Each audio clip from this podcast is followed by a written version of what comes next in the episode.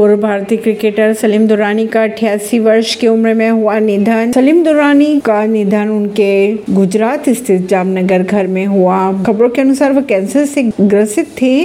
अफ़गानिस्तान में जन्मे दुरानी को 1961 में अर्जुन पुरस्कार से भी सम्मानित किया गया था। वह इस पुरस्कार से सम्मानित होने वाले पहले क्रिकेटर थे। उन्होंने भारत की ओर से उनतीस टेस्ट मैच खेले हैं। सैटेलाइट तस्वीरों में म्यांमार द्वीप पर दिखे सैन्य बेस का निर्माण करते चीनी भूमिका होने का संदेह है। मैक्सा टेक्नोलॉजीज़ द्वारा जारी की गई सैटेलाइट तस्वीरों में म्यांमार के कोको द्वीप समूह पर बड़े पैमाने पर सैन्य निर्माण दिखाई दिया। तस्वीरों में दो नए हैंगर, एक सड़क बढ़ाया गया रनवे और एक रडार स्टेशन भी दिख रहे हैं।